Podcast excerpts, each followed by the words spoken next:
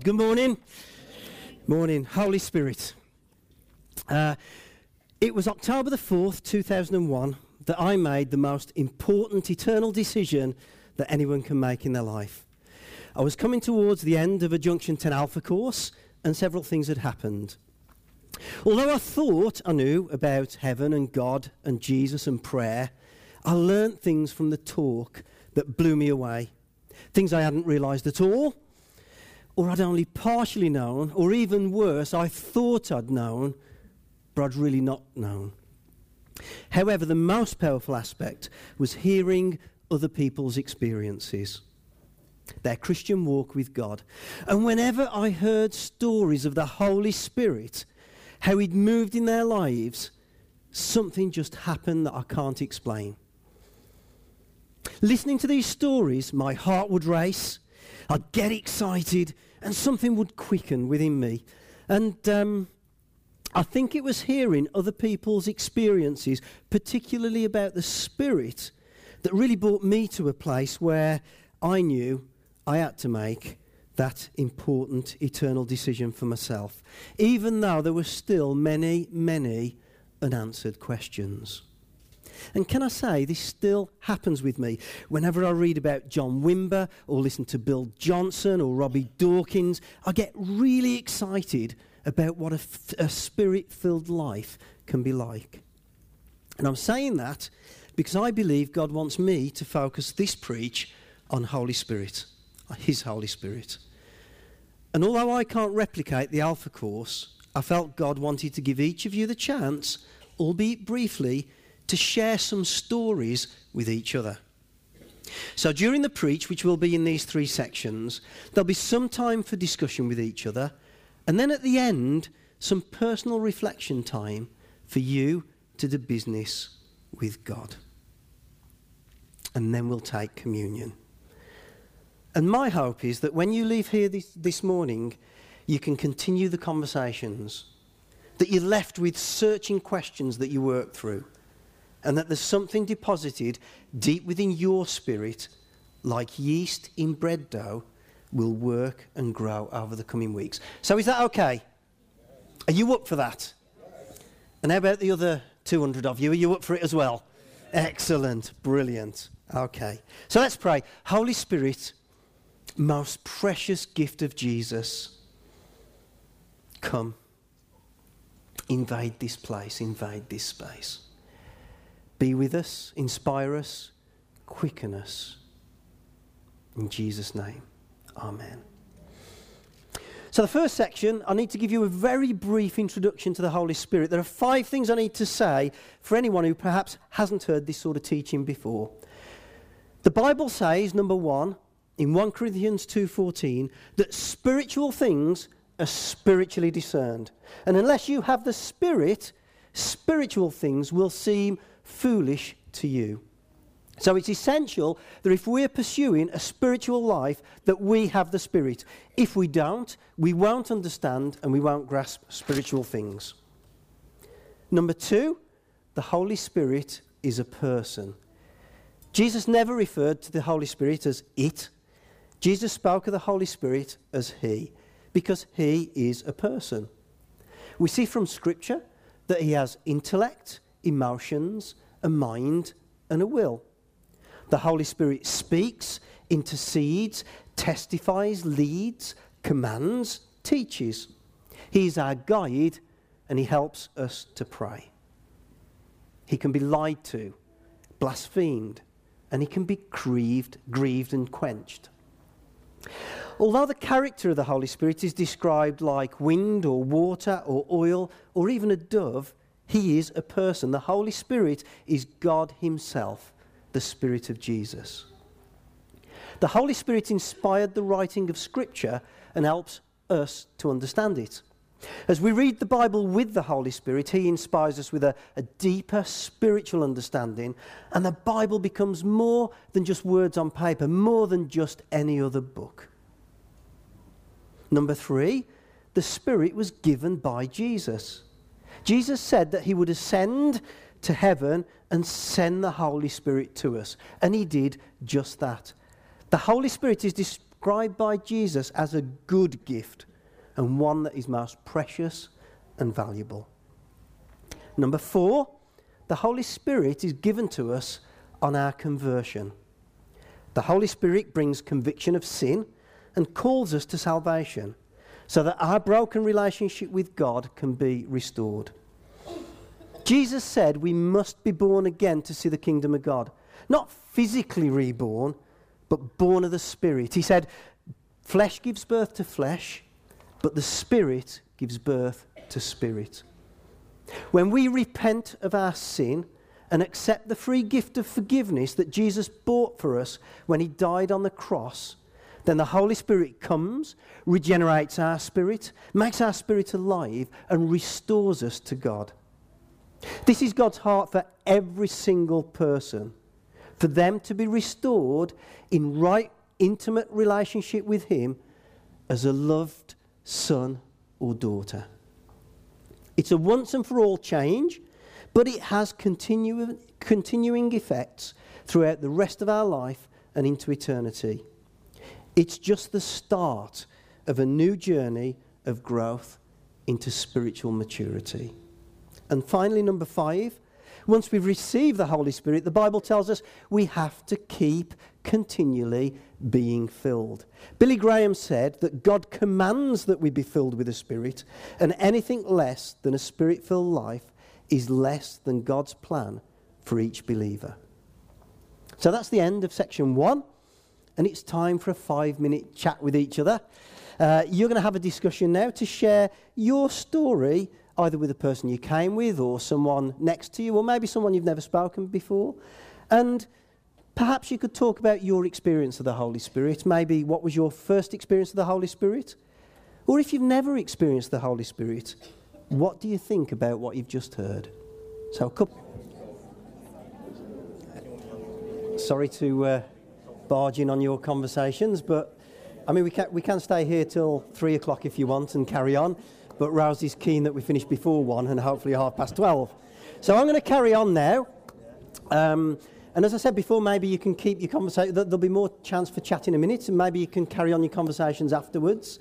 Um, in the group I was in, we heard two different things. We heard one person who was impacted by the Holy Spirit, and it was like they were drunk, and you know, one minute couldn't speak, and then another minute couldn't shut up.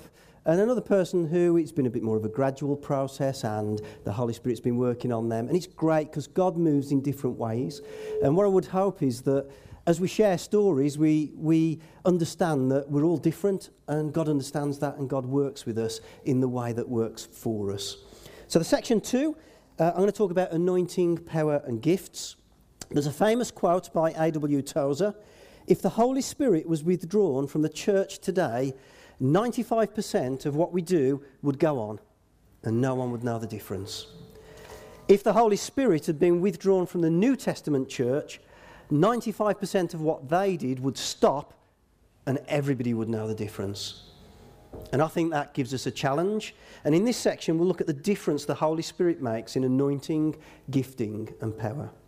So, anointing.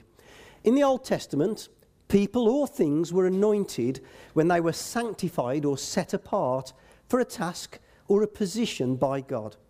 So we see that kings were anointed, as were prophets, priests, and judges.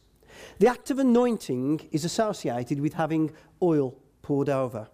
So the prophet Samuel was commanded to fill his horn with oil and go to the house of Jesse because God said, I have chosen one of Jesse's sons to be king you are to anoint the one I indicate. And if you know the story, David went to Jesse's house, and sons passed before him who, who Samuel thought, sorry, Samuel thought, this must be the person. He's big, he's strong, he's tough, he looks great. But God said, no, not that one, not that one, not that one, not that one. And all of the sons had gone before Samuel, and Samuel said, Is there another one? And David was out in the field, and they brought David in. And when all the other sons had been rejected by God and David was sent for, the Lord said, Rise and anoint him. This is the one. So Samuel took the horn of oil and anointed David in the presence of his brothers. And from that day on, the Spirit of the Lord came powerfully on David. And I love the imagery of Psalm 133. How good and pleasant is it when God's people live together in unity? It's like precious oil poured on the head, running down on the beard, running down on Aaron's beard, down on the collar of his robe. And I have to say, there have actually been times in my worship where it's felt physically just like this. The oil of the Holy Spirit is flowing over, and it is such a wonderful thing. And the Old Testament is a foretasting or a foreshadow of what was to come with the Messiah. Messiah means anointed one, and as you know, Jesus is the Messiah, the anointed one. Interesting, Joe talked about the wilderness because Jesus spent 40 days in the wilderness after he'd been baptized in the River Jordan. And we pick up the story in Luke 4, verse 16, after Jesus had returned from the wilderness. He went into the synagogue, as was his custom. He stood up to read, and the scroll of the prophet Isaiah was handed to him. Unrolling it, he found the place where it is written The Spirit of the Lord is on me because he has anointed me to proclaim good news to the poor. He has sent me to proclaim freedom for the prisoners and recovery of sight for the blind, to set the oppressed free, to proclaim the year of the Lord's favour. Then he rolled up the scroll, gave it back to the attendant, and sat down. The eyes of everyone in the synagogue were fastened on him. And he began by saying to them, Today this scripture is fulfilled in your hearing. Jesus, the anointed one. And in the New Testament, the anointing is the special presence of God. Anointing is used as another word for the Holy Spirit. In fact, it was the Apostle John's special word for the Spirit. And as believers, we are told in 1 John 2 that we also have an anointing one from the Holy One. And the anointing we receive from God abides in us. In October last year, I went to the Father's House Trust in Watford on a church leaders retreat. And it was just the most amazing time with the Spirit. I mean, little did I know what God was preparing me for when I got back. And at some stage, I might share a little bit more detail about what happened. But one of the profound and beautiful things over the five day period in God's presence was being prayed for, prophesied over, and receiving a fresh anointing of the Spirit. And I really did feel when I came back this power of the Spirit afresh. The anointing empowers our gifting in the most natural way in the world.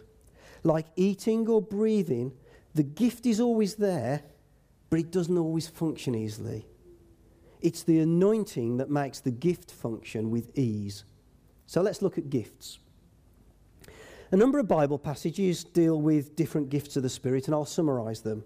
The gifts include wisdom, words of knowledge, faith, healing, miracles, prophecy, discernment of spirits, speaking in tongues, interpretation of tongues, administration, helps, serving, giving, leadership, mercy, exhortation, and there are gifts to the church of apostles, prophets, evangelists, pastors, and teachers. That's a lot of gifts, and I'm sure it's not a full list. In 1 Corinthians 14, verse 1, it says we should eagerly desire the gifts of the Spirit. God always gives us good gifts, and I believe that God has given gifts to every Christian. And we have two primary responsibilities. Most importantly, as it says in 1 Peter 4, verse 10, we are to use our gifts to serve one another. They're not gifts for us, they're given for us to serve. And secondly, with the Holy Spirit's help, I believe we are commanded to seek and discover what those gifts are and to cultivate and develop the gifts so that they naturally flow well. This is called stewardship and God expects us to steward what He's given us. A couple of weeks ago, it was Millie's seventh birthday. And I was really amazed the difference this year between that, uh, last year of how meticulously and carefully she opened each card and each present. She read every single word on the front, in the middle, on the back, what people had written, what the card company had written. And, and it was like, it was amazing. And although the speed was a little frustrating, I mean, an hour later we were still going. Um, it was a real delight to watch how she relished and appreciated her presence. And then over the next few weeks, learned how to use the gifts she'd been given. As a loving dad, how do you think I would feel if I gave Millie a beautifully wrapped gift for her to open, to enjoy, and to share, but she just left them unopened in the corner of a room? We must steward the gifts God has given us. And another thing I wanted to say about gifts, or more so, I think God wanted me to say about gifts, is that you are a wonderful gift. You are a wonderful gift. Let me tell you with absolute, complete assurance that you are God's most precious gift. He loves you so much you can't imagine or realize how much He actually loves you. And I know that these words are hard for some people to hear, that there are those here who struggle to believe and receive that love. You know the depths of your heart. You know what sort of person you are. And you're thinking to yourself, no, I can believe that God loves other people, but I can't believe that about me. Let me say to you, God knows all that stuff about you and more than you'd imagine. But He created you, He knew you before you knew yourself, and He loves you with an unending, everlasting tender love. Can I also say that you are a gift to this church? The Bible uses the analogy like being part of a body to show how invaluable you are as a gift. So please, maybe, think about how you, as a gift, and how your gifts are being served into this church. We have so many things that we need to do. Uh, you know, from things like tea and coffee to technical to all sorts of things. And we have quite a small proportion of the church who are actually doing lots and lots and lots and lots. And that would be lovely if we had more and more percentage of the church so that are, all of us are engaged in serving. Um, character and grace, though, have to go before gifting. I am passionate about us as a church, us as individuals growing in the gifts of the Spirit, but I am more passionate that gifts have their correct place. Before gifting, we have to have character, grace, and love to correctly handle those gifts. Do you remember the story of Joseph in the Bible? Oh, you don't. If you don't, re- uh, right, I'm going to remind you about it. Uh, he was given uh, a gift by his dad, Jacob, because he was favoured, a coat of many colours, and it made his brothers jealous. But he was also given a gift from his heavenly father to interpret dreams. And as none of you remembered the story, I'm going to sing to you. This is the song. Joseph's coat annoyed his brothers, but what made them mad were the things that Joseph told them of, the dreams he'd often had. And you deserve that because you. Next time I ask the question, you're going to say yes, aren't you? um, Joseph continued to flaunt his gift in front of his brothers until they could take it no more. Let me tell you, there was nothing at all wrong with Joseph's gift, but there was a lot wrong with Joseph. He wasn't ready to use that gift and he abused the grace that should have accompanied it. Joseph's anointing or grace gift needed to be refined and he needed an equal amount of grace to his gift. He needed the spiritual fruit to enable the gift to work properly. Slavery and prison were the arena that God used to chasten and discipline Joseph until his grace and sensitivity matched the power of his gift. And my word, the results were absolutely amazing. So let's talk about power. Um, I mentioned earlier that Jesus was baptized in the Jordan. And this is what the Bible says. As he came out of the water, the Holy Spirit came on him like a dove, and the Father speaks, This is my Son, whom I love. With him I am well pleased. Then the Spirit led Jesus into the wilderness. Luke 4:14 says, Jesus returned after 40 days in the power of the Spirit. And this is really interesting and should make us think about our own spirit filled life and links into what Joe said about this wilderness period that we feel God's leading us in. Because Jesus had been baptized in water, he had the Holy Spirit descend and remain on him, he'd heard an amazing affirmation from the Father, but it was only after his time in the wilderness did he return in the power of the Spirit. And just going off, off, off piste a little bit here, I believe that God has a power for us as individuals that we haven't even scratched the surface of. But I believe as a church, oh my Lord, there is something very special and something very powerful that God is leading us to. And, church, we have to contend with that. We have to contend for that. Um, the good news is that the power wasn't just for Jesus. After being raised from the dead, Jesus said to his disciples, You will receive power when the Holy Spirit comes on you. And even better news, this power wasn't just for the disciples, it's for us too. Romans 8:11 and Ephesians 1 verse 19 says, "The same power that raised Jesus from the dead lives in us." The same power that raised Jesus from the dead lives in us. Wow. Can we really grasp that? Well, let's see, because it's time for our next discussion. Um, can you either tell the same person as before or change it round? It's entirely up to you. Uh, maybe just tell them of when you felt the most anointed, or you felt the power, or experienced the gifts of the Spirit, or maybe when you've seen someone else who you felt was anointed. And we'll just have a couple of minutes chatting again. Off you go. That's brilliant, absolutely fantastic. Um, I better get a move on because we've still got a, a, bit, a bit of the journey to go together. So, moving on to the last section uh, sensitivity, quenching, and fruit. So, let's start with sensitivity. Uh, one picture of the Holy Spirit is that of a dove. There's a true story that uh, R.T. Kendall tells of a British couple who were on mission to Israel and had been given a house. When they moved in, they realized that there was a dove living in the eaves.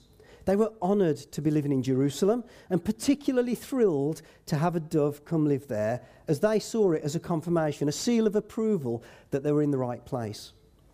However, they soon noticed that the dove became unsettled. Every time a door was slammed or voices were raised, and the dove would fly off and sometimes not return for a good while. They were worried that they might be in danger of frightening the dove off permanently and so had a choice.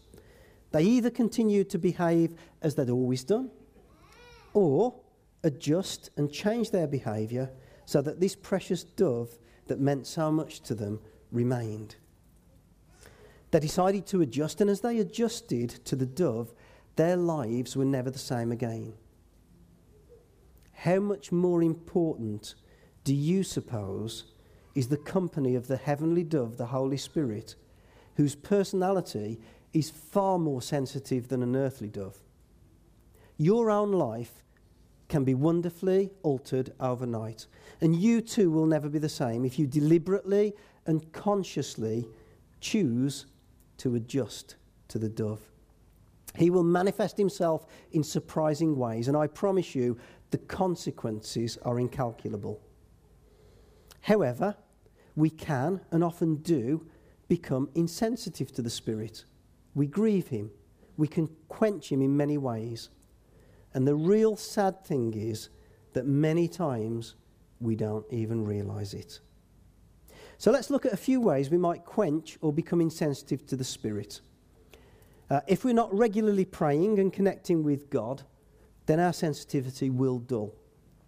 If we go our own way, based on our subjective feelings rather than His word, or if we're overindulging our desires, particularly ungodly desires, if we're not accountable, or if we ignore the promptings and guidance of the Spirit, or if we intentionally disobey, or we care more about what people think than what God thinks.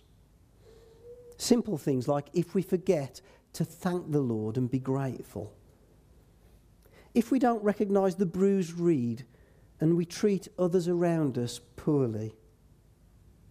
We can grieve the Spirit if we engage in acts of sin. The Bible calls it living like pagans. Uh, and again, there's a big list, but I'll just give you a few examples. And everyone will recognize things like sexual immorality, witchcraft, stealing, murder.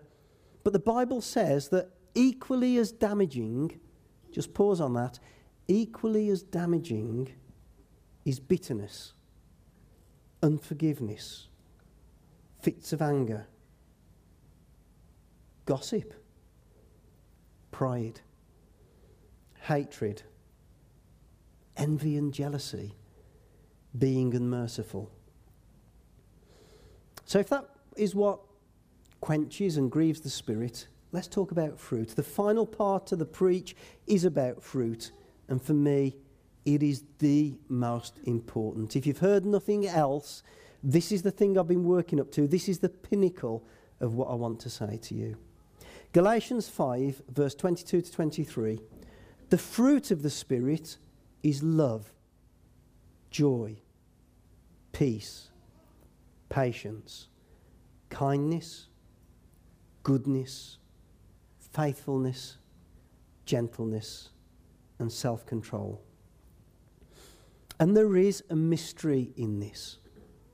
Lord, let us never try to explain your mysteries. Let us never get so clever that we know all the answers because this whole walk is a mystery. And the mystery in this is, is that, in one way, the fruit is all down to the Spirit. We can't make fruit, it has to be grown. We can't sort of, if we, if we had a tree in our garden, we could get an apple from the shop and we could tie it onto the branch but it's not the fruit tree creating the fruit. And the fruit in our life is the evidence that the Spirit is abiding in us. However, although it's all down to the Spirit, we have our part to play. We can't just say, well, we've got the Spirit and sit back. We have to adjust to the Spirit. Colossians 3, verse 12 says, Therefore, as God's chosen people, holy and dearly loved, clothe yourselves with tender hearted mercy, kindness, humility, gentleness, and patience. Tender hearted mercy, kindness, humility, gentleness, and patience. So we're to clothe ourselves. The Spirit grows the fruit, but we create the right conditions. We have to receive the Spirit. We have to adjust to Him, we have to partner with Him, and we have to clothe ourselves with the qualities that allow Him to abide in us and grow the fruit in us. But why is this so important? Why is this the pinnacle? Well, I've talked about gifts, anointing, and power earlier. But a danger we have to safeguard against, like Joseph in the story, is a strong gift that's not accompanied by sufficient grace and measure of the Spirit. You see, God's gifts are irrevocable. The Bible says God will give you a gift, it will not be taken away. But the anointing can depart, and people can still operate in their gifts, not realizing that it's yesterday's anointing. And Jesus said, when we look at people who say they know God and who say they're speaking on his behalf, what did he say? Did he say we're to look at what they say? No. Did he say we're to look at their hard work? No. Did he say we're to look at their amazing gifts? No. He said, by their fruit you will know them. Jesus said we're not to consider the outward appearance because God looks at the heart. It's the overflow of the heart where either the fruit of the Spirit or the evidence of a different spirit are revealed. You can do great acts of service. You can come to every meeting at your church. You can work really hard for God and still be far, far away from His heart. God said this in the Bible They worship me with their lips, but their hearts are far from me. For God, it is all about the heart. And I have heard Christians described as faithful because they come time and again to church on Sundays to worship God, to midweek meetings, and because they give their time and give their money. Brilliant. These are all really, really, really good things to do, and I would encourage you to do them. But if we are going to judge faithfulness, let it be their love, their joy, their patience, their kindness, their gentleness, their mercy, their grace. Commitment to church programs isn't the same as following Jesus, and Jesus only ever asks us to follow him. And it doesn't matter how great I am at keeping the rules of religion, the best religious leaders of Jesus' day were called whitewashed tombs by Jesus. They look great on the outside, dead and rotten on the inside. They seem to be the ones who knew all about God, but had they really known God and been close to his heart, they would have shown mercy, grace, compassion, rather than legalism, piousness, and self righteousness. You see, when we talk about the fruit of the Spirit, it's no coincidence that love is mentioned first. Love is the barometer of faith, anything else is a false measure. I'm going to finish with a famous Bible passage about love. Usually, this is associated with weddings. In fact, my daughter Leanne, I read it at her wedding. It was a favourite passage. But it was not written to a man and a woman getting married, it was written to a bride, the bride of Christ, a church. In fact, a number of churches it was meant to be circulated and passed round. It was written to a church just like this church. 1 Corinthians 13. If I speak in the tongues of men or of angels, but do not have love, I am only a resounding gong or a clanging cymbal. If I have the gift of prophecy and can fathom all the mysteries, all the knowledge, and if I have faith that can move mountains, but do not have love, I am nothing. If I give all to possess, if I give all I possess to the poor and give over my body to hardship that I may boast, but do not have love, I gain nothing. Love is patient. Love is kind. It doesn't envy. It does not boast. It is not proud. It does not dishonour others. It's not self seeking. It's not easily angered. It keeps no record of wrongs. Love does not delight in evil, but rejoices with the truth. It always protects, always trusts, always hopes, always perseveres. Love never fails. But where there are prophecies, they will cease. Where there are tongues, they will be stilled. Where there is knowledge, it will pass away.